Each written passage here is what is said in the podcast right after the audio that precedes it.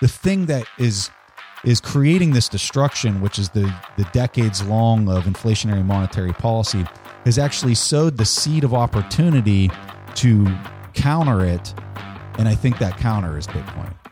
Hello there from Bedford. How are you all? Welcome to the What Bitcoin Did podcast, which is brought to you by Kraken, the best place to buy, sell, and trade Bitcoin. I'm your host, Peter McCormack, and today I've got a monster of a show. I've an interview with Preston Pysh to discuss why now Bitcoin is more important than ever. But before that, I do have a message from my show sponsors, and make sure you do check them out. It is because of the sponsors that I get to do this twice a week. So, first up, we have my newest sponsor, Casa, the best in Bitcoin security, and I have signed up. I am now a paying customer of Casa. I rejected a free account. I wanted to experience being a customer and weigh up the cost value of the product, and I've been through my setup with the team, and it could not have been smoother. Security is something which has been nagging me. So, being a Casa customer has given me so much peace of mind that I won't lose my Bitcoin with some stupid mistake or that someone can steal it from me. I signed up as a Casa Platinum customer, which is $150 a month, but they do have a gold option, which is $10 a month, which will give you a more robust security protection for your Bitcoin. With a single hardware wallet, you can get triple the security protecting your Bitcoin. So it really is a no brainer to try it out. And Casa is offering a free one month trial of their gold product, which you can find out more about at trial.keys.casa. If you are interested in becoming a platinum or diamond customer, then just head over to keys.casa, which is K E Y S dot C A S A.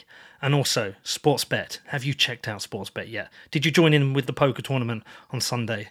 I think I came around 30th. Yeah, I got knocked out eventually with a I think it was the Jack Queen suited. Anyway, it was fun. I hope you enjoyed it. They are the best place for online gaming and they do accept Bitcoin. This is why I love Sportsbet. And also, the long wait is over. Your champions from the Premier League, Serie A, and La Liga are all returning to the big stage. Damn, it's really sucked not having football around but we can finally watch Liverpool march home as champions. And I've also placed my first bet. I put on a double. I put on 500,000 sats for Liverpool to beat Everton and Tottenham to lose to United, which I think is a pretty much nailed on guaranteed win. But also with sportsbet.io, you have a chance to win big. You can take part in their weekly leaderboard promotion where you can win a signed Lionel Messi or Cristiano Ronaldo shirt, claim cash prizes, and claim free bets for four weeks in a row. If you want to find out more, head over to sportsbet.io forward slash promotions, which is S P O R T S B E T.io forward slash promotions. Okay, so on to the show today, and I have Preston Pysh on talking about why Bitcoin's time is right now.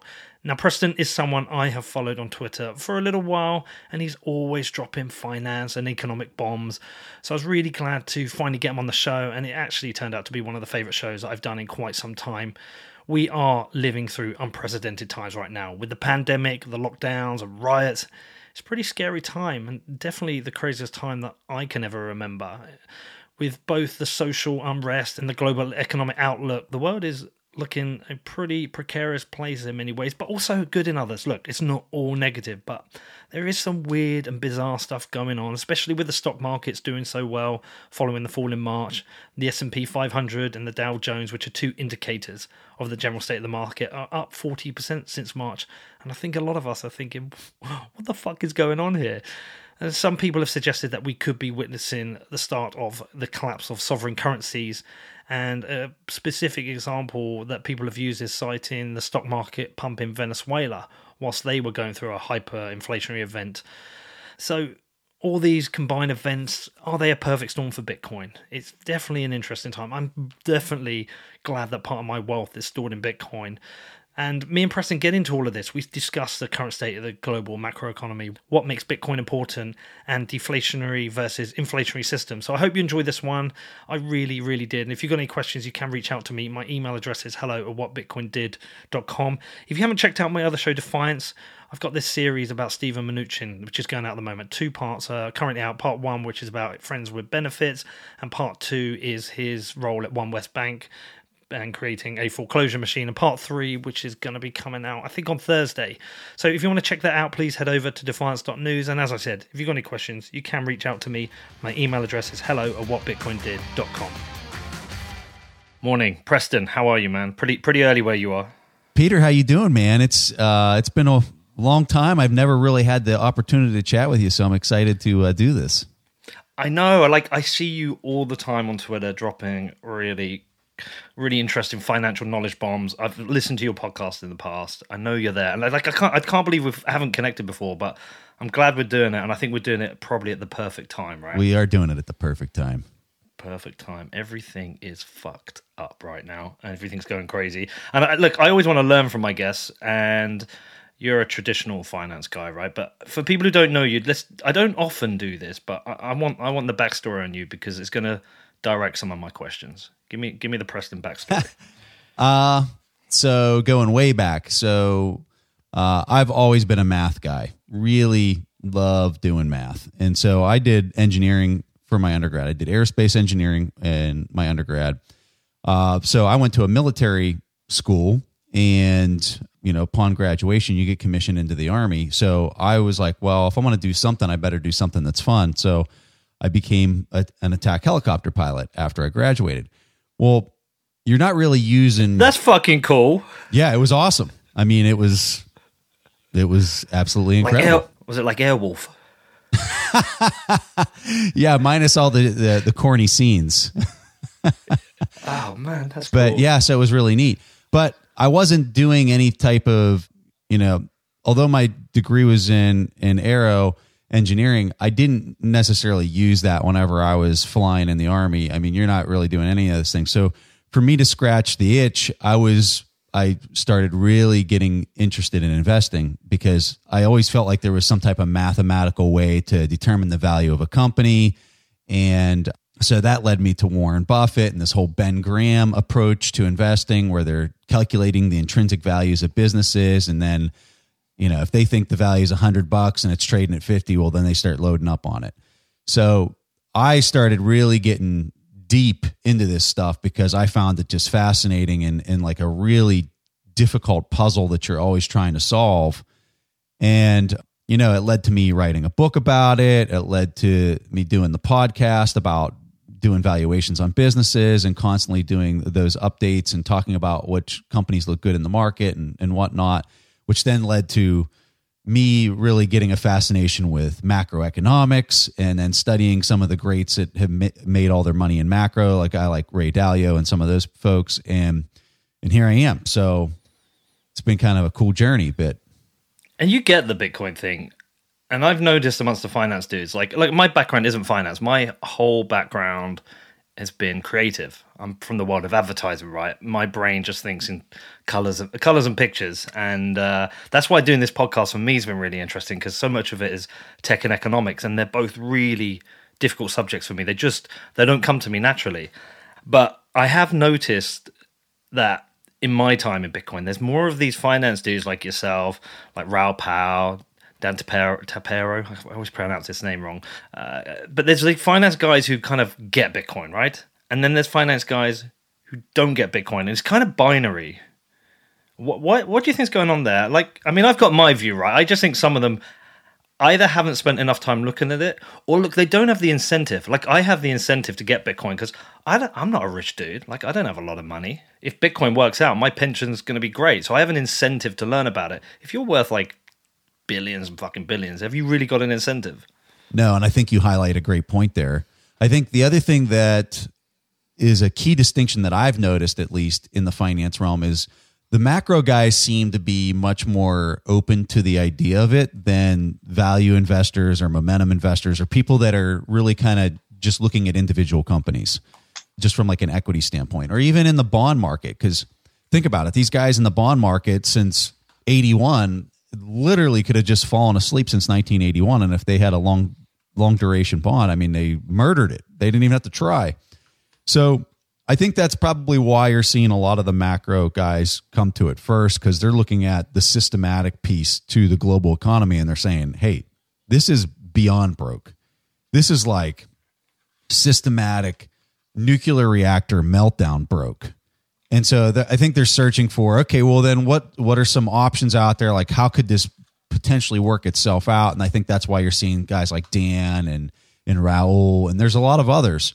Uh, like I just talked with uh, Luke Gromen and Grant Williams. Grant Williams is the other founder of Real Vision with Raoul, And they're both like, yeah, like we don't really understand it, was their comment. But do we think you should own it? Yeah, we think you should own it. We just think that you should listen to other people that know more about it. And so then I guess whenever I hear things like that from two really smart dudes, really smart macro guys, right?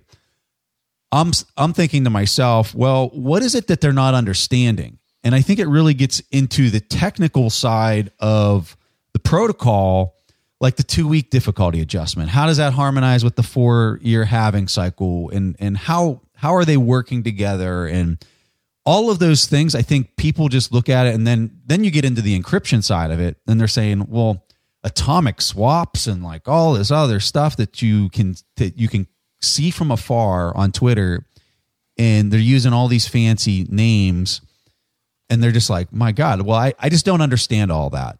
But if it if it is actually pegging money and there's a a scarcity to it, well, then there's probably something there. It's pretty much I think how they're they're not willing to step into it further than that. Yeah, it's funny you should say that. I was talking to my son about it yesterday. He's 16 and he's just starting to show a little bit of interest in money, yeah, he said to me because uh, he, he's pretty good at saving his Christmas and birthday monies, right? He puts a bit away here or there, and yeah, he's got himself to the stage where he's got he's got about a thousand pounds saved, right? He's got a little bit in his PayPal account, a bit of cash, and he just he opened himself up a bank account, which I was yeah, really proud of him just for going through that process on his own, own and doing it. But he was like, uh, "Dad, should I buy some Bitcoin?" And I was like and I said, no, you don't need to do it at the moment. You, you stay in your liquid cash. To be honest, when I die, you get all my Bitcoin anyway, so don't worry about that for now. Just like, just focus, focus on earning money. But he was like, he would like push me on it. It's like, but Dad, if you really believe in it, shouldn't I have some? I was like, okay, fair enough. So he said, like, he said, what? Why is it? He wanted to know why I cared about Bitcoin, and I said, well, you know what, Connor, like understanding money, understanding economics is quite difficult. There's a lot to understand about the macroeconomy, the microeconomy, how businesses work. You know, really, really complex uh, systems, these financial systems. And I've also been doing this deep dive. I don't know if you know, but I've been like doing this background into Mnuchin. And whilst I've been looking into Mnuchin, I've been like looking at all these different regulated bodies. And I just said it's really complex. And I said, but the really cool thing about Bitcoin, Connor, is there's only two things you really need to know. There's only going to be 21 million Bitcoin and every four years, the amount that is uh, released in the block rewards halves. That's it. That's all you need to know. Yeah. That's that's it. That's Bitcoin. It's that simple. And he's like, why is that important? I said, because rather than having a few guys in a room trying to figure out how the economy should work for millions and millions of people, you've got one set of rules that everyone else has to adapt to. And because of that, the incentive is on you to make it work for you rather than a few people in a room trying to work for millions and that kind of simple, simple explanation worked for him because he he came back to me and he said, "Okay, I get it." So, so that he's like, then life is about my choices, and I'm like, "You, you fucking nailed it!" And he's 16. Bam. And, you know, sometimes I I find your best questions in this space don't come from adults; they actually come from the younger population, like you're describing there, because they're always going the first principles.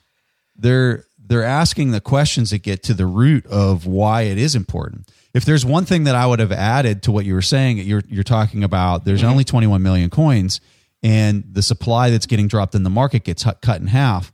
The the the last thing that I would add is not only does it cut it in half, but the protocol ensures that the people that are mining it stay profitable. And for a, a young kid, that's probably not going to sink in real well. But I think for adults, when they hear that, so many of them forget that the difficulty adjustment is what allows the four year halving cycle to work. Because mm-hmm. if you're a miner, and, and the example I was talking to Stefan Livera last night, and the example that I was saying was imagine we were talking about gold miners, and tomorrow morning they wake up and they literally collect half as much gold as they collected the day before. Well, the problem that they're going to run into is most are not going to be able to stay profitable at that point before profitable long enough until the price starts to run and realize that supply cut. So imagine that same scenario where the people that are mining it and they're only getting half as much, but they're able to mine it at a speed that gets inc- incrementally faster so that they actually start catching back up to the margins uh, thinking of it as a business. They're able to start capturing the margins that they were just very recently even though the supply was cut in half. And that's the part that I think so many people who are looking at it just don't even understand that. A because they don't understand the solvency of businesses that are that are in this. And when I say businesses that are in this, I'm talking about the miners. They are in this to capture margin. Period. And their margins are not fat for a lot of them unless they're getting their electricity for free, which I don't think is is the majority.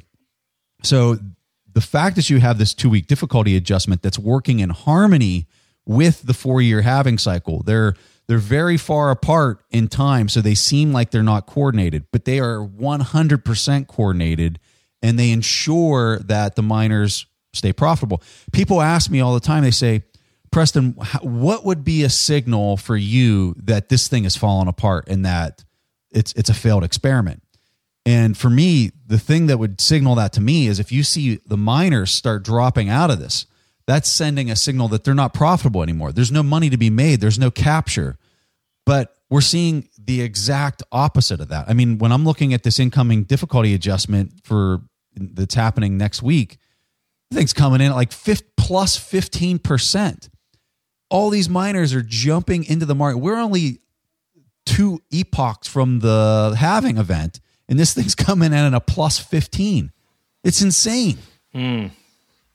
Are you one of these people who believes in gold as well? Because one of the things i struggle with bitcoiners is and i always challenge them. I always throw shit out there that people don't like but i'm like i'm not one of these people that says oh gold is just some yellow rock. It's like some it's some archaic people believes that yeah there may be a transitionary period where eventually bitcoin is the most important asset to hold. But i'm looking at, at the economy right now. I'm looking at this potential meltdown. We've had a 20% drop in i think is gdp in the uk in a month in april right? And i'm thinking i need to protect myself here. And I, i'm not thinking put it all in bitcoin. I, i'm one of those people who's thinking right now it would be sensible to hold gold and bitcoin. Are you the same or are you like fuck the gold? Uh if I, will I'll put it this way: if Bitcoin didn't exist, I would be probably one of the biggest gold bugs in the world right now, and yeah. I would own gold miners, I'd own all that stuff. But Bitcoin does exist, and where I think gold is going to run into a problem is it's so slow to transact. So, like, if I have a bunch of gold and I want to sell it, the speed at which I can offload that is, I mean, you're you're measuring it in miles per hour. um, and maybe days. So you are measuring it in days. You might even be measuring it in months, depending on which country you're in. So my concern is eh, throughout history, when you go through a currency crisis, it's all about how fast can you get into whatever the new currency is or into some type of sound money, call it gold. That's what it all comes down to. So if you're having to sell stocks, wait for a two or three days of clearance of transaction, then swapping that over into some other exchange, then buying gold and waiting for it to arrive at your house, only the to look out your left window and see Bitcoin go meteoric 150% in a few months and say, "Oh crap, I got to get rid of this gold because I need to own that thing that looks like a rocket ship." Like that's my concern with gold is I think it's going to perform mm-hmm. great relative to the stock market. I think it's going to perform exemplary relative to the bond market. I think it's going to keep pace with, it's going to probably outpace most commodities uh, because they're not going to have the demand signal that they've had historically, at least in the short interim period when a lot of this is going down. But relative to Bitcoin, it's going to be a travesty. A travesty. I mean, dude, when I plot the value of gold in Bitcoin over the, since 2012, it's down 99.96%. So how do I think it's Yeah, no? I get that, but like I, I mean I get that, but I think like I think everything compared to Bitcoin in the early years it's performed poorly and, and and i do think perhaps you're right like over the next like 5 10 20 years but i also think there's some there's some risks with bitcoin which makes it a little bit sensible to just keep gold on the radar. Like, for example, we still don't know if Bitcoin becomes a threat that someone like Mnuchin will come on hard on Bitcoin. We don't know if the US government will be like, well, this we can't control this Bitcoin. It's a bit risky for us. We we might have to regulate the shit out of it. We that's the thing. I think we don't know. And I was just thinking, there's certain risk aspects with Bitcoin that might might mean it makes sense just to hold a little bit. Oh, like a, you know when people talk about a, a balanced portfolio, it makes sense to own a property for me. You know, my property will perform terribly compared to Bitcoin, but it makes sense to hold one. Peter, I think you bring up amazing points, and I completely agree with you that for anybody that's stepping into Bitcoin and just saying like this is going to be it, no matter what, everything else is dead. That's that can be a extremely, extremely risky place to be. when going back to your argument about them confiscating or how are they going to respond to it or how are they going to regulate it, I think gold faces all those same problems. I mean, historically, you go back. Um, and you might even argue that their ability to enforce it is even stronger with gold than it is with Bitcoin because you know boating accidents and all sorts of things that people can say um, I don't have my keys or I lost it or whatever. I, with gold, if they have it in a safety deposit box or whatever that they that they've, hey, this person purchased ten million dollars of gold. Well, let's go over to their house and look for where maybe holes were dug in their backyard. I, I don't know. It's it's a really difficult question and it and when you're dealing with what we're about to to experience in my humble opinion there is no right answer to know how you should be positioned with 100% clarity because there's no way to predict how policy and government actors are going to respond to the things that are playing out. I, I was talking with uh, Jeff Booth just in a private conversation, and I, I proposed an idea to him. I said, Jeff, do you kind of feel like just taking the whole argument and flipping it on its head? So these central bankers need something. Like they clearly know that the ship is sinking and it's it's sinking in a major way. So and when we look at the rioting and the fact that we got people literally taking over cities here in the United States, like anarchists taking over cities here in the in the US, like if I'm a central banker, I'm very concerned. I'm thinking, my God, are they coming for me next? And once they finally figure out the the farce that's that's been in place for so long. So maybe, and let's just literally do a 180 on this. Maybe they need Bitcoin. Maybe their opinion shifts to, hey, this is the only thing that can save the global economy. So we need to let this. Maybe they start championing the idea. And when I told Jeff that, he kind of smirked. He says, I think that's that could totally happen, Preston. I think that could totally happen, but who who knows? Well, I've always thought. I mean, I, I always assume that some government somewhere must must be loading up on Bitcoin, even a little bit. Like, you, it'd be stupid not to, right? It'd be stupid not to be looking at Bitcoin and thinking we should load up a little bit. But any government that has is is is, is secretly building that kind of back up Bitcoin for the for, for the government. Like the, the day they announce that, the price goes parabolic. The price does go parabolic. So, like I'm I'm with you on that. I don't know. It just depends on. I don't know. I think there's lots of risk factors. But listen, look, I agree with you. Generally speaking, I mean, look, we spoke before we started. You know, I always want to think of a, a good topic to hang hang a show to, and I do believe you know, it's now is Bitcoin's time. I mean, it's it's a really fucking weird time. I, I, like a lot of my um, yeah, I would say I don't know how many of my shows you've listened to, but my my show has been like an evolution of my own evolution of my own thinking with regards to everything. You know, three years ago, I was Stockholm syndrome, believed in the state, right? Didn't think of any other option. Never heard of libertarianism. Didn't know anything about Bitcoin apart from being something you could buy drugs on the internet with. Every four years you vote, you go to work, you pay your tax, you live your life. That that that was my thing. And then you know, discovering Bitcoin's upended everything. And now we're at this time where you know when people used to say, "Oh, Bitcoin fixes this," I was like, "Oh, shut the fuck up! That's what are you on about? It doesn't fix this." But actually, the more I look into things, the more I look into how how the root of all problems seems to be with money and we're kind of living through something I didn't think we'd ever live through. I kind of thought the world had settled, right? Wars wars were now proxy wars. You know, they never going to see a world war. They'll just be fought in proxy wars. You know, we've, we've got agrarious states, but you know what? We, we, we get to go to work, we get to go on holiday, we get to live our lives, blah, blah, blah.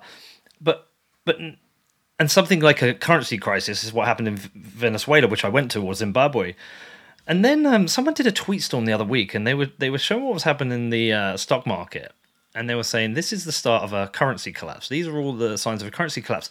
And in preparation for the show, I went through your feed, and you you're saying we're we're living through a currency collapse. You believe that, right? Absolutely. So here's the thing that I, if there's one handoff that I could tell people to to watch. So I'm a huge, huge fan of Ray Dalio. He influenced the way I think uh, about the economy for years at this point. He has a video, and it, the video is called How the Economic Machine Works. It's a 30 minute video. I'm telling you right now, if you went to college and you got a degree in economics, you will learn more on this 30 minute video than you probably learned throughout your entire degree. This is a this is an absolute must watch video that Ray himself narrates. And Ray's net worth is $16 billion during the 2008 2009 crisis when the rest of the market was down negative 60%. Ray was up 9% in the green. Like this dude knows what the hell he is doing. So he, he made this video and he's written a bunch of books. Uh, one of the really famous books for me is Big Debt Crises. It explains all of this. So Ray uh, has been talking about this for decades, which is a large credit cycle. So you, you have everyone's accustomed to business cycles that last seven to ten years. That's the big mistake that a lot of people are making in the market right now is they think that this is just another business cycle that we're getting ready to experience. Maybe we're seeing a top, it's going to collapse like it always does or always has in, in previous decades. Well, the thing that they're missing is this business cycle that we're experiencing is just a little bump in a much larger business cycle that's an 80 year cycle. And you can you can graphically see this 80 year cycle when you just zoom out and you look at interest rates. So if if you would go to the 10 year treasury bond yield uh, and you'd look at the last 80 years the the slope of it would look like this big giant rise like a mountain that you were climbing for the first 40 years and then you'd see the yields go straight down for the next 40 years. So like if you go back to 1981 and you look at the 10 year treasury it was at 16% ever since that point in time it has just progressively gone down down down and now it's at 0% when you hit the 0% rate globally collectively you're you're at an end game because now you're actually in a position where people would rather go take their money out of the bank, put it in underneath their bed or in a safety deposit box because they're going to get a higher return than if they left it in the bank with negative yields. So I would tell you, uh, without getting into a lot of detail of these large credit cycles, watch Ray Dalio's video. It's called "How the Economic Machine Works." It will literally blow your mind when you're watching this, and you're and it's going to be like this aha moment where you're like, I understand why these Bitcoiners are so crazy. But the the big piece to this is we're now at the end game of this big giant debt cycle. And that's when the currencies. Oh yeah, sorry to interrupt you. It's, it's funny you should say that because I saw Raoul Pal again. He tweeted yesterday. He tweeted a chart, and he's put bond yields are about to sound the fire alarm for the insolvency phase at the end of the hope phase. Keep an eye on this. And I was like, holy shit, this sounds terrible. and like the chart he's got, the chart, like the uh, what is it, point point three two three percent. So we're approaching zero. Yeah. Well, and here's another thing I think very few people understand. So Buffett, he's been saying this. Oh my God, his whole entire life that the value of everything comes down to the interest rates. So think of think of the interest rates as gravity. So you're accustomed to the gravity that we've been experiencing our whole life. There's no variance in it. But imagine if we would wake up tomorrow and gravity was twice as strong. Okay? That would be that would be like interest rates going up. Okay, to a business.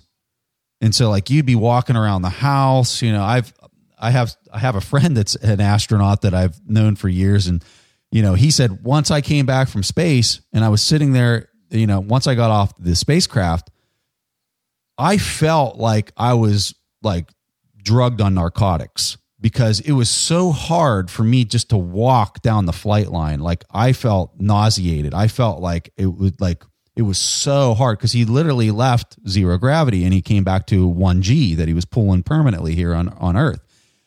You get in a, you know, I've been fortunate enough to fly some some fighter jet like an F 16. I've, I've flown an F 16. When I did that and I pulled six G's, let me tell you, it felt like my guts were ready to explode. When a business goes through higher interest rates, that is what it's like to them. When they go through lower interest rates, it's the exact opposite.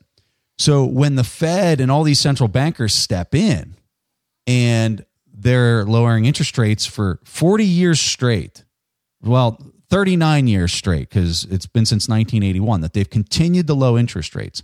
That's like them saying, we're just going to keep putting this person further and further out in the orbit and just make it as easy as pie for them to do business.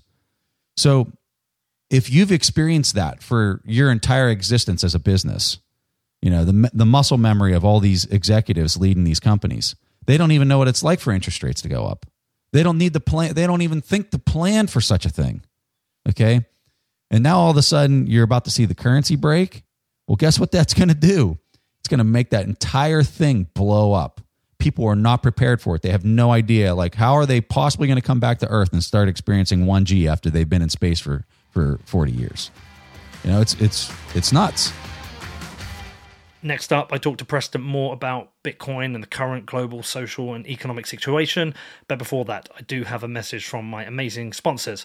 So, first up, we have Kraken, the best place to buy, sell, and trade Bitcoin. But why? Why do I say this every week? Well, firstly, and most importantly, their world class security makes them the most trusted cryptocurrency exchange in the market. And with their 24 7, 365 customer support, you can be assured they're going to help you with any issues you have, wherever you are and whoever you are. Outside of that, they have the most comprehensive suite of tools available for buying Bitcoin at kraken.com. It could not be easier to sign up and start trading. They also have a beautiful mobile first app so you can buy Bitcoin on the go.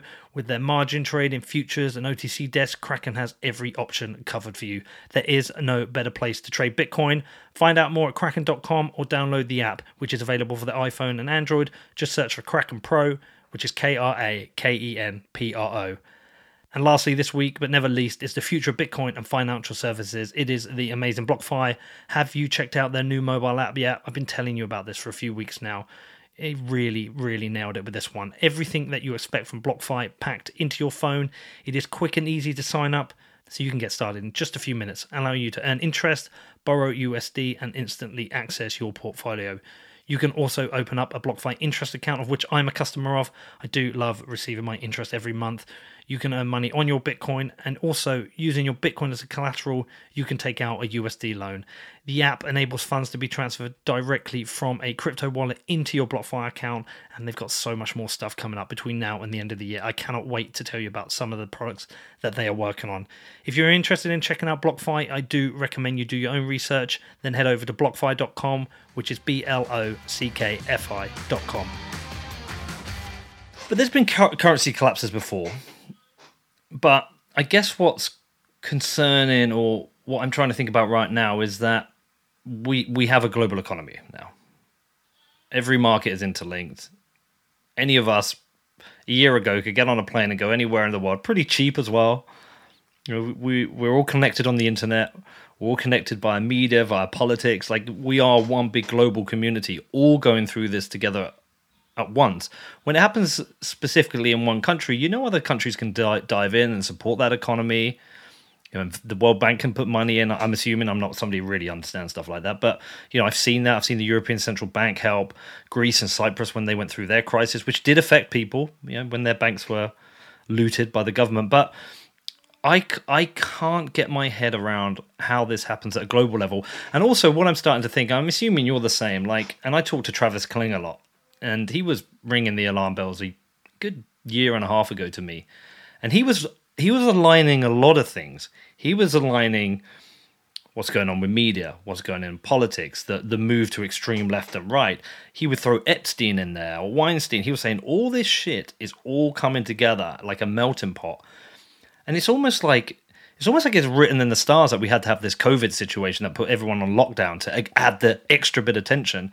And now everything is like I've got it here, and I in my prepared questions. My actually my first question for you, I didn't even read it. It's like everything is fucking fucked right now.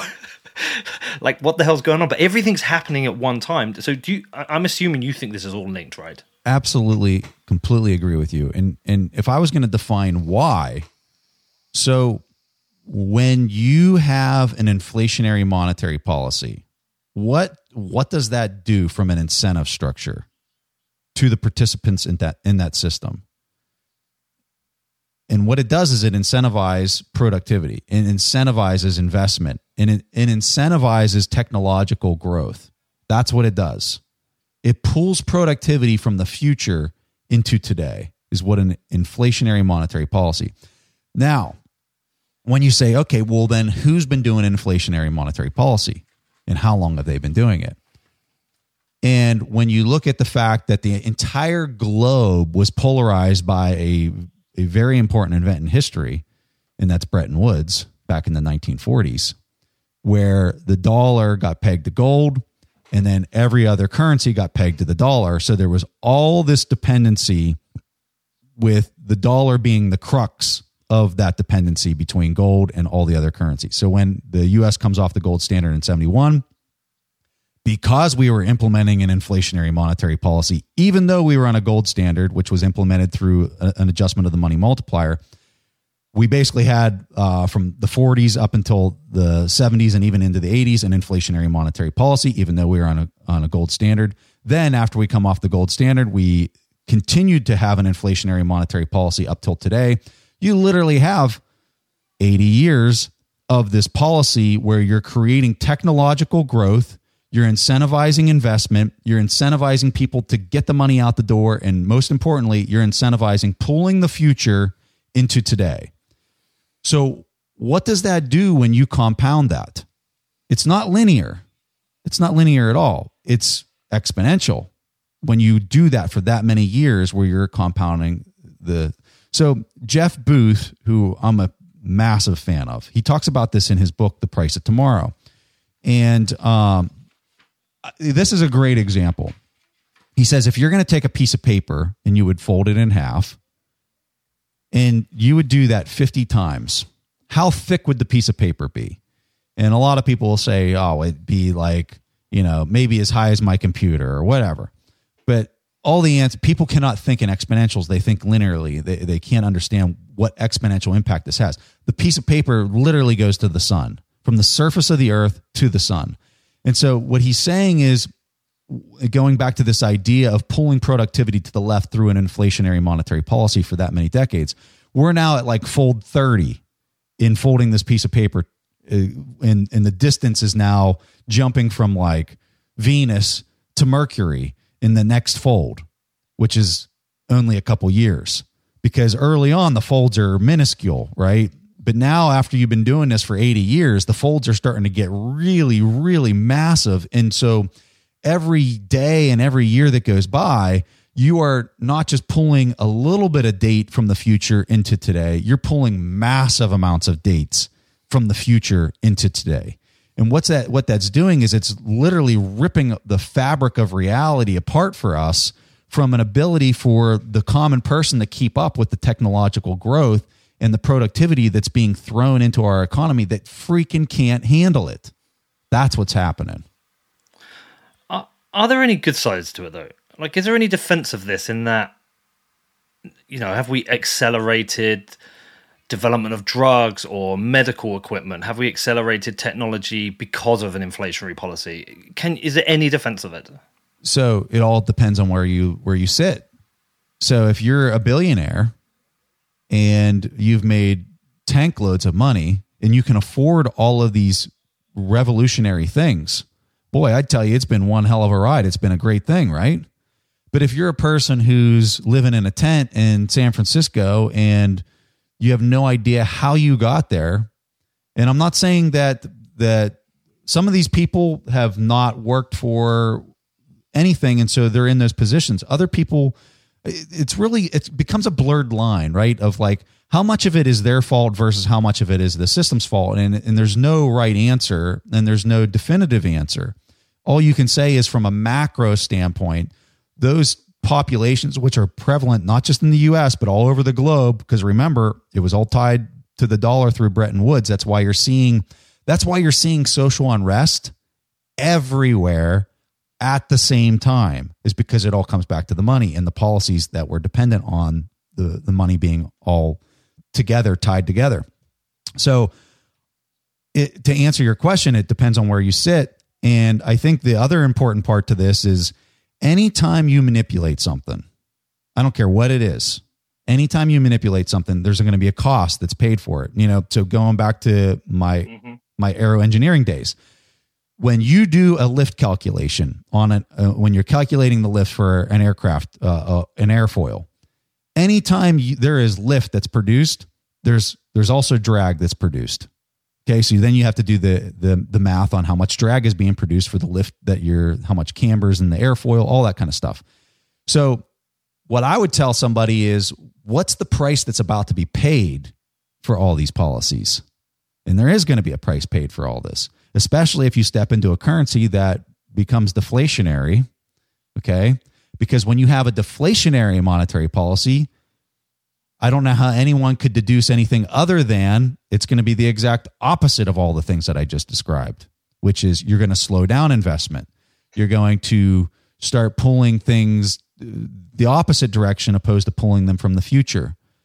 Those that's it's going to slow everything down and to be quite honest with you everything does need to be slowed down or else we're we're going to cause so much social unrest between the the classes of society that it's it's going to get a little scary well yeah and i've traveled i don't know how much you know i travel quite a lot with uh, what i do with both of my shows and wherever I go, I mean, especially in the last year, I spent a bit of time in South America. I went to Chile. Uh, I was into Santiago during the riots there. I went to Bolivia. I've been to Venezuela.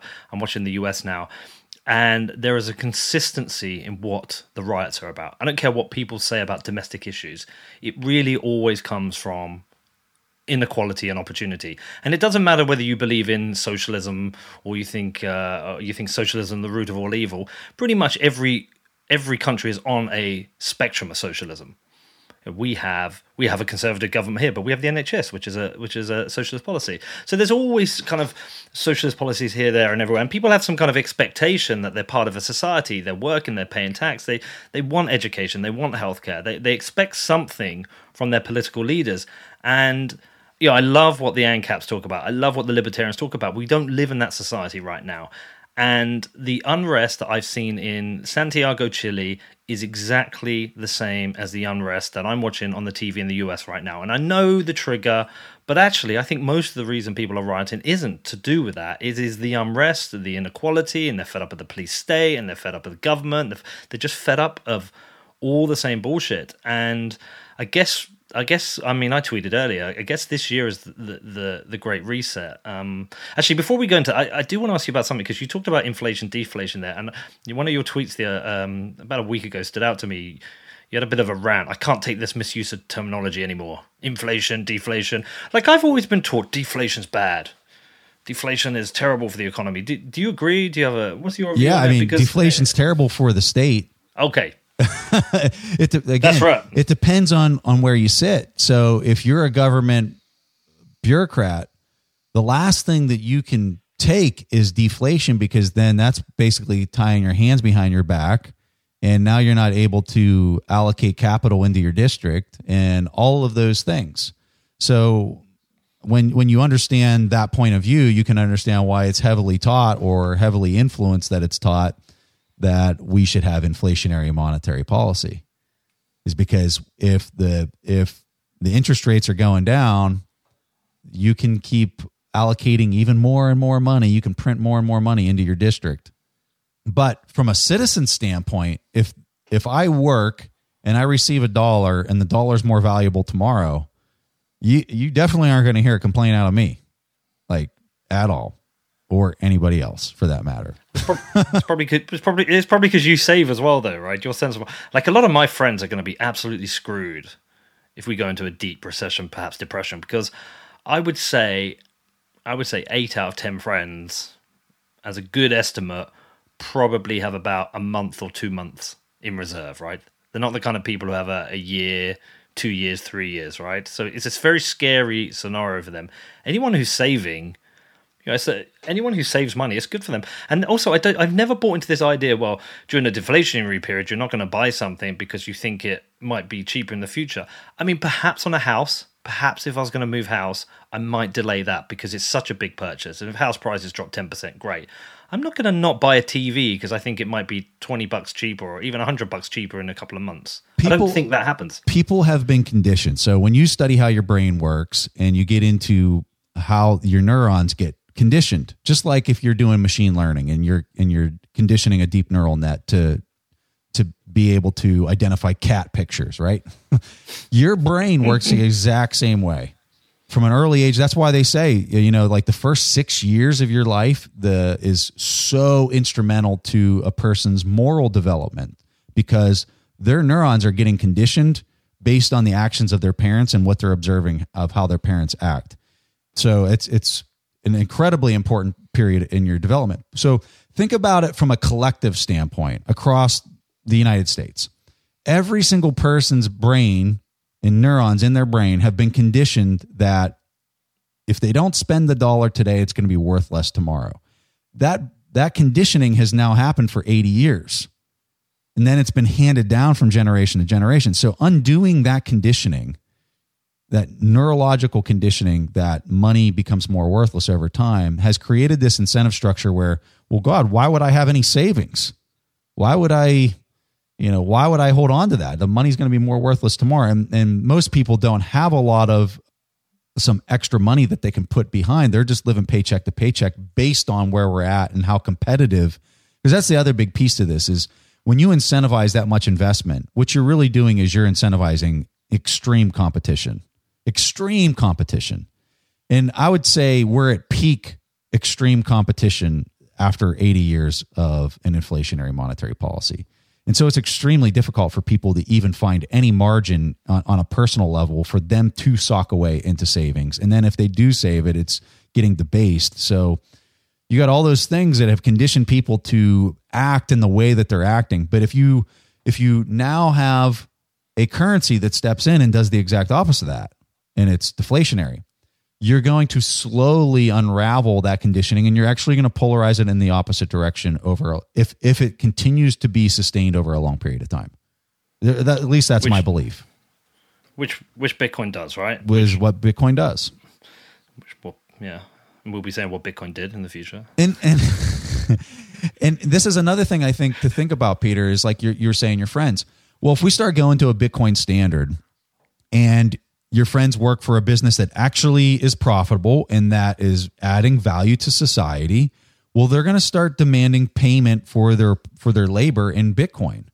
And as they're receiving that bitcoin and it's going up in value and, and if once you get to a full adoption phase i don't think you're going to be seeing it going up in value at a breakneck pace. You might see it going up in value by 4% annually or 5% annually or whatever. I don't know. Uh, I have no idea what that's going to be but let's just say those are the numbers people have an incentive to spend less. They really do. Well, I mean, a lot of my friends they they don't have an incentive to get in Bitcoin right now because they're not seeing like inflation is that death by a thousand cuts in a in a place like the UK and the US. It's not like no doubt like Argentina or Venezuela where people have been through hyperinflationary events, but we are potentially heading towards people seeing that and and realizing they have to consider the value of their money. It was quite funny this week. I've been doing some research into um, a project in Africa, and I found I didn't know this. Uh, you might know this, but but um, phone minutes are a store of value and a currency across Africa. Yeah, that would make sense. And, yeah, it blew my mind because because because they have a kind of stable value compared to local currencies, which are um, which inflate due to you know government corruption, and just mismanagement of the economy in Africa. Like the um, yeah, the phone minutes have become a real store of value there, and I guess that's what people have learned. They've learned that their money has no value. They've learned that the the minutes have value, and I guess what will happen is like I've learned Bitcoin has value. You have. I guess some people are going to have to go through that process. How do you think this all plays out then? Because it is a crazy time right now you you think we're going through a currency collapse. Um, the the chart that somebody showed me was what happened in Venezuela, where the stocks pumped as the currency collapsed. In nominal you terms, you highlighted that. Yeah, in nominal terms, you highlight. You shared a chart from Matt Odell where he was saying where he was pricing the I think it was the S and P in gold. and then you'll see what's happening. And, and I think the headline was stocks aren't pumping the dollar is. Like for someone like me who doesn't study the markets, what's going on here, and how do you think this plays out? I mean, is this some is this an emergency right now? Is this something over the next five to ten years? Like, what do you think? Oh, I th- I think that I think the coming two oh. two years are going to be quite fascinating, and I think a lot of it's going to come down to Bitcoin actually just because of the timing of where we're at in the four year cycle. And I think you're going to see the price run. And I think you're going to see headlines like, you know, I could I could picture 2021 like Time Magazine's story of the year is is one thing, and it's Bitcoin. I think that when you look at the countries that are going to realize the value of Bitcoin first, it's going to be the countries that are struggling the hardest today they're the ones with the weakest currencies. So, perfect example is Turkey. Like, look at Turkey's currency; it's a disaster. Mm. When you look at the at the Turkish lira relative to Bitcoin, you're already having a breakout, and from a you know technical analysis kind of way, and you're looking at the chart and you're looking at that pattern, you're saying, "My God, this thing is is going to be epic." When you do that for every other currency that's struggling right now in the world, they're seeing something similar. So the first countries I think to become major adopters just by the sheer look of the of the chart patterns and the value proposition that it's already proposing to them, they're going to be the first ones that come on board and start demanding this. The the last country that I think is going to realize its value proposition is really kind of the strongest currencies in the world, which I would tell you is the dollar, which is dominating everything. It's the people in the US, I think, are going to have probably the hardest time seeing it because they're going to be the last ones that that see quote unquote see it. You know, you have some very smart people in the US that that are absolutely going to see it, but I think from a chart pattern relative to the, the domestic currency, that's going to be one of the last places that you kind of see that breakout. So it's going to happen slowly at first and then all at once. And I kind of think this incoming cycle, this this next seventy thousand blocks, uh, are going to get quite interesting. Really interesting. Yeah, like a like like a virus from country to country. It's going exactly spread. exactly. You couldn't have said it any better. Yeah, interesting. We look you you mix in a lot of traditional finance circles, especially with the show you make and the people you talk to. You're probably like like I am amongst my friends. You're like the Bitcoin guy amongst the circles you mix in. I mean, like, and you talk about Ray Dalio, and he talks he talks about Bitcoin without saying Bitcoin. I think sometimes he's just like I, I, read what he's saying, and I'm like, you're talking about Bitcoin, but he's he's not. He, it's not like he's a Bitcoin believer, but the way he talks, it, it's almost like he's talking about Bitcoin. What are, what are the you know what are the detractors saying? The people who just don't get it. What what are the what are their kind of negatives? What are their arguments against it that you're seeing? That you're like, what are the common things you're having to debate with them about it? Well, so uh, from Ray's point of view, I've heard him say, "Hey, it's got a lot of volatility to it," um, which you know, having studied Ray quite a bit, he doesn't look at it in a single lens like that. He's looking at it the the the past return compared to the volatility. you know, he's looking at the Sharpe ratio. So it, it's when I hear him say those kind of things, I'm kind of looking at it like, okay, uh huh.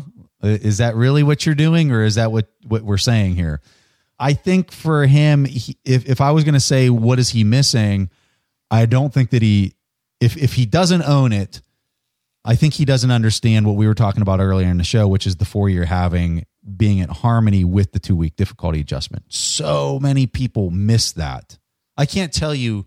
I mean, if I talk to a hundred people, there might be one person that gets that that that that that link and that tether between those two pieces of the protocol are the essence of what's driving the adoption curve. And it's in and in my opinion, it's a it's a time phase, time fused Trojan horse adoption curve that is by design so that it allows entrenchment into the existing financial rails.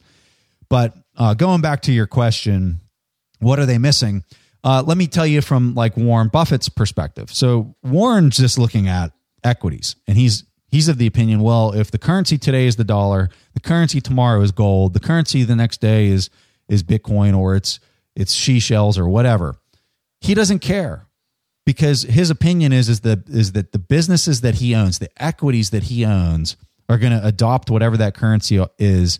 And the thing that he's focused on is the enduring competitive advantage of the assets that sit on his balance sheet. If there's impairment on those assets, then he has concerns. So that's how he's looking at it. He's saying, I don't understand the whole currency thing. I think it's something that's outside of my ability to have any type of like uh, reasonable projection of what's probable in the future. But I do understand equities, and so I'm going to continue to own those, and I'm going to focus on making sure that the assets aren't impaired through competitors. I think that's his big focus. And so, you know, people like to beat him up, and I think through the years, I think he's been somewhat quite reserved about how he expresses his opinion on Bitcoin. Now, Charlie Munger has not. He's you know come out and said it's rat poison and people who wrote it are yeah. idiots. But you know, Charlie's 94, 95 years old, so you know, if I'm 94, 95, I'm I'm probably saying things that are more disparaging than that. Um, but hey, if I'm 94, 95, I'm I'm I'm amazed I, I got there. You're all idiots. yeah, I don't I don't see me getting to the 90s. Um, and, and you know, what's the incentive to change? Like, what's the incentive to change at 94, 95? well, and, and going back to what I was saying earlier about the conditioning of of your brain. So these guys, you know, the first 40, 50 years of their life, they've really kind of come up with the model in their brain. Like their brain is functioning on what the model is for them. So stepping in at, at age 90, when you have conditioned your brain to think that well, the dollar's never going to be uprooted, like this is this is how you do investing.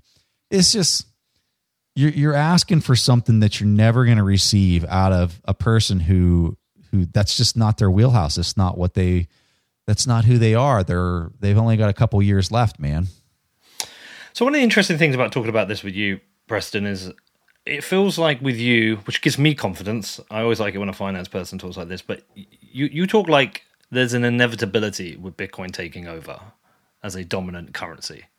Well, so I'm I'm a huge optimist, and it might not come through on my Twitter profile because I bash central banks all day long.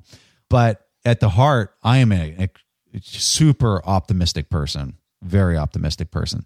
And when I look at what's happening in the world, it's it's I can see how people can view it as being a very scary time and a very concerning and confusing and terrible time. When I look at how can that from an optimist standpoint be cured and how can that be fixed? I really only come up with one solution.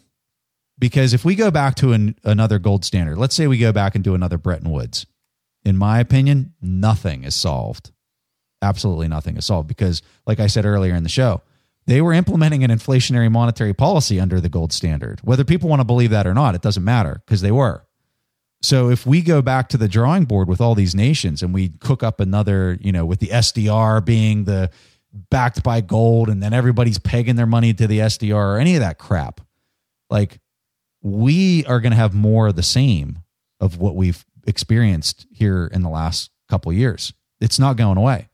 So the optimist in me is saying Bitcoin will force a deflationary policy on the world, which will then help alleviate the stress between social classes. I don't see that relief coming in any other way other than Bitcoin today. So maybe it's maybe it's me uh, being just an optimist of seeing a solution and hoping that that becomes the solution. But you know, when I look at all the risks of like how it could be stopped and the fact that it's decentralized and the fact that nation states that have been a victim of this inflationary dollar dominance policy are going to be the ones that demand it and demand the enforcement of the protocol. To me, it kind of seems like it is a little inevitable. Well, so to build on from that, then, you've obviously studied Bitcoin a lot what do you think of the blind spots we have or the areas of that people don't really consider too much? Because you've got some very hardcore bitcoiners and, and, and i this is where i battle with some of them um, especially the real kind of anarchist types because i think we sometimes need a bit of little bit more kind of practical reality a little bit more understanding the incentives of just normal people. You know, most people aren't privacy conscious ancaps who hate the state, right? Maybe people have, have got Stockholm syndrome, or maybe over time they, they will change. But like some of the things I look at and some of the things I think about is that I just think having full privacy with Bitcoin, it's really hard to do, and I just think some people can't be bothered. I think I think a lot of people won't be bothered to run a node. A lot of things like privacy and nodes need to just be abstracted away. I just think people just need to be use it without thinking about stuff like that. I think some people don't want to be their own bank. My dad definitely does not want to be his own bank. He definitely does not want to money, work his own money. He definitely wants somebody to do it for him. He wants to not worry about that. Um, I think some people I think perhaps some of the ideas about working with inside reg with regulators is a better idea than fighting them. I think. Um, I also think like this idea that Bitcoin can. I think Bitcoin as a whole can help alleviate uh, inequalities within social classes, like you've said. But like right now, I don't think a Bitcoin is a solution for a poor poor person on an individual level. Because if they buy Bitcoin at the wrong time, they could just lose money. Um, and I saw that when it was in Venezuela. Like, there's an absolute risk to somebody losing, even t- dropping 10% in value in a week. That's the difference between maybe having a meal every day and having a meal on five days, right? So I think there's a whole bunch of blind spots that aren't talked about enough, uh, or debated enough, or there's just like this kind of like, I don't know, this kind of belief that's a little bit a little bit in fantasy land sometimes and i get in trouble talking about this but what about you? So i really like these points because i agree with you on pretty much all of them. Um, oh okay cool. but here's where i would tell you that i think bitcoin can still solve all these things even though all those things are true. So yeah that's all right. I agree though. Yeah so when when when you think about what Bitcoin's solving, all it's doing is it's stepping in and, and, holding central banks accountable. It's forcing them to not debase their currency in order to universally tax everybody at will and as much as they want without them having any type of voice in that. So when when you have this peg that steps in and forces them because that's the problem with gold is it can be so easily manipulated that it's this mirage of a peg when it's really not. This, on the other hand, there there is no getting around it, especially if an individual can take possession of it and run their own node and do all those things that the hardcore people are are going to continue to do. Central banks cannot get around that. So if the central banks now start being held accountable, if let's just take the US as an example, if the Fed wants to go out there and they want to continue to debase the dollar at the pace that they've been debasing it, and another country does not want to do that. They actually want to start becoming fiscally responsible because they know that there's this other peg out there that forces them to be accountable or can force them to be accountable. And some countries are going to have leadership that that look at the world this way. What's going to end up happening in the long game is the countries that don't force themselves to be fiscally responsible by obeying this peg their buying power as a nation is going to get obliterated. Their ability to defend themselves is going to get obliterated. All of those things that go along with being on an individual level irresponsible, but now uh, applied at the at the nation level is going to happen with something like Bitcoin because at the root and at the foundational layer, you now have something that's actually pegging everything. Um, so does it matter whether you know my dad can go out there and run a full node and take possession of his keys and oh i lost my keys there goes my entire net worth like no that that i don't think those things have to happen for bitcoin to be successful in the long run uh, in what it's doing. And i think that in the future five ten years from now you're going to have developers that are finding ways to make all those things way more accessible for the individual. Mm. but uh, today they're definitely not relative to you know the capacity of some people in order to do those kind of things. When you sit back and think about it you know if you're right and uh, i'm right about the things that i hope and we do end up with this bitcoin based economy when you think about whether satoshi was a single person or two or three people i mean i don't I, I think it's a single person but even if it is two or three people what they've created and the impact they've had it's, it's really quite fucking incredible, right? And got nearly everything right from the outset. Yeah, I think that you're definitely dealing with some sort of savant, but on a level that it's not just in one field of study. It's it's pretty much in like all fields of study. Which makes you kind of think, well, then there had to have been more than one person because no one person could possibly have this much foresight and this much expertise in this many areas. Uh, I mean, even even from a branding and marketing standpoint, the fact that Satoshi only made it 21 million coins, but had 10 to the negative eighth units on to the right of the decimal, from a branding marketing standpoint, is I mean, you could argue it's it's a 500 billion to a trillion dollar marketing strategy with the amount of buzz that it creates when the price goes over 200,000 and it goes over 100,000. Can you imagine if you were going to put a price tag on the marketing that that's going to create? Well, Dan Held talks about it. He talks about the four year halving creating this viral loop. Yeah. I mean, there's just so many pieces to it that and I mean, that's just one teeny tiny little facet that, in my opinion, is just totally overlooked, but is sheer brilliance when you dig down into the deeper layers of that one tiny little piece of Bitcoin. Um, the I, I think the fact that, in my opinion, Moore's law was built into the incentive structure because people that are stepping into the market with new rigs are able to capture four times as many coins as people four years before them. Um, and so you don't have this first mover advantage for people for new entrants that are mining, which then drives profitability and drives the continue hash rate pump, which helps protect the uh, uh, bidding of the price after uh, halving event. Like all of these things, dude. It's it's beyond comprehension for us mere mortals. You know, like it's just it's mind blowing yeah, dude, it, like it, it blows my mind, and I, I, consider myself just quite a simple character who's uh, who's not an economist, is not a technical person, who, but it still blows my mind that it's it's like something out of a movie that's been created here that that can change the world, and this mysterious character we still don't know who it is, we still might not find out who it is, who's managed to have such an impact. And you talked about time; it could be like this could be Time Person of the Year.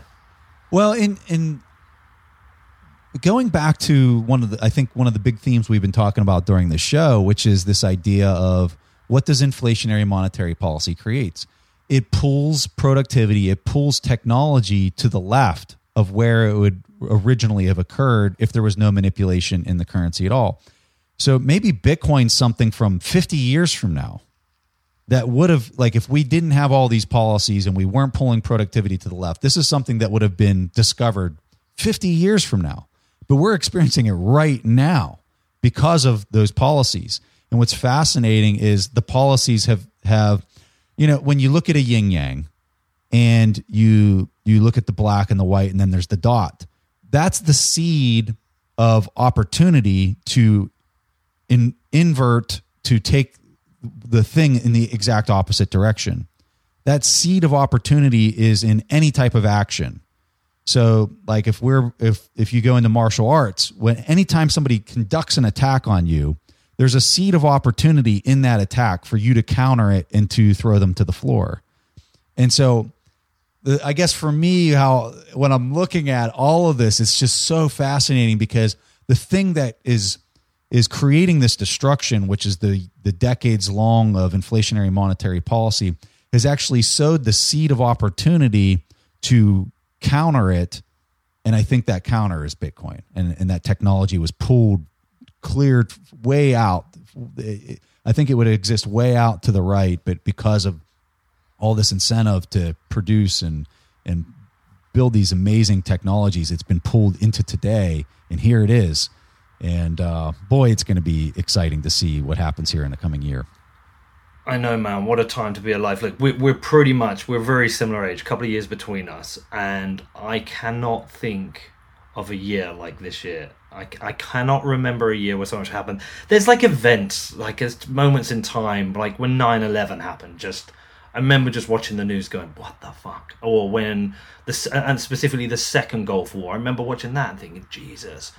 But like right now, so many things right now in this year are happening all at the same time.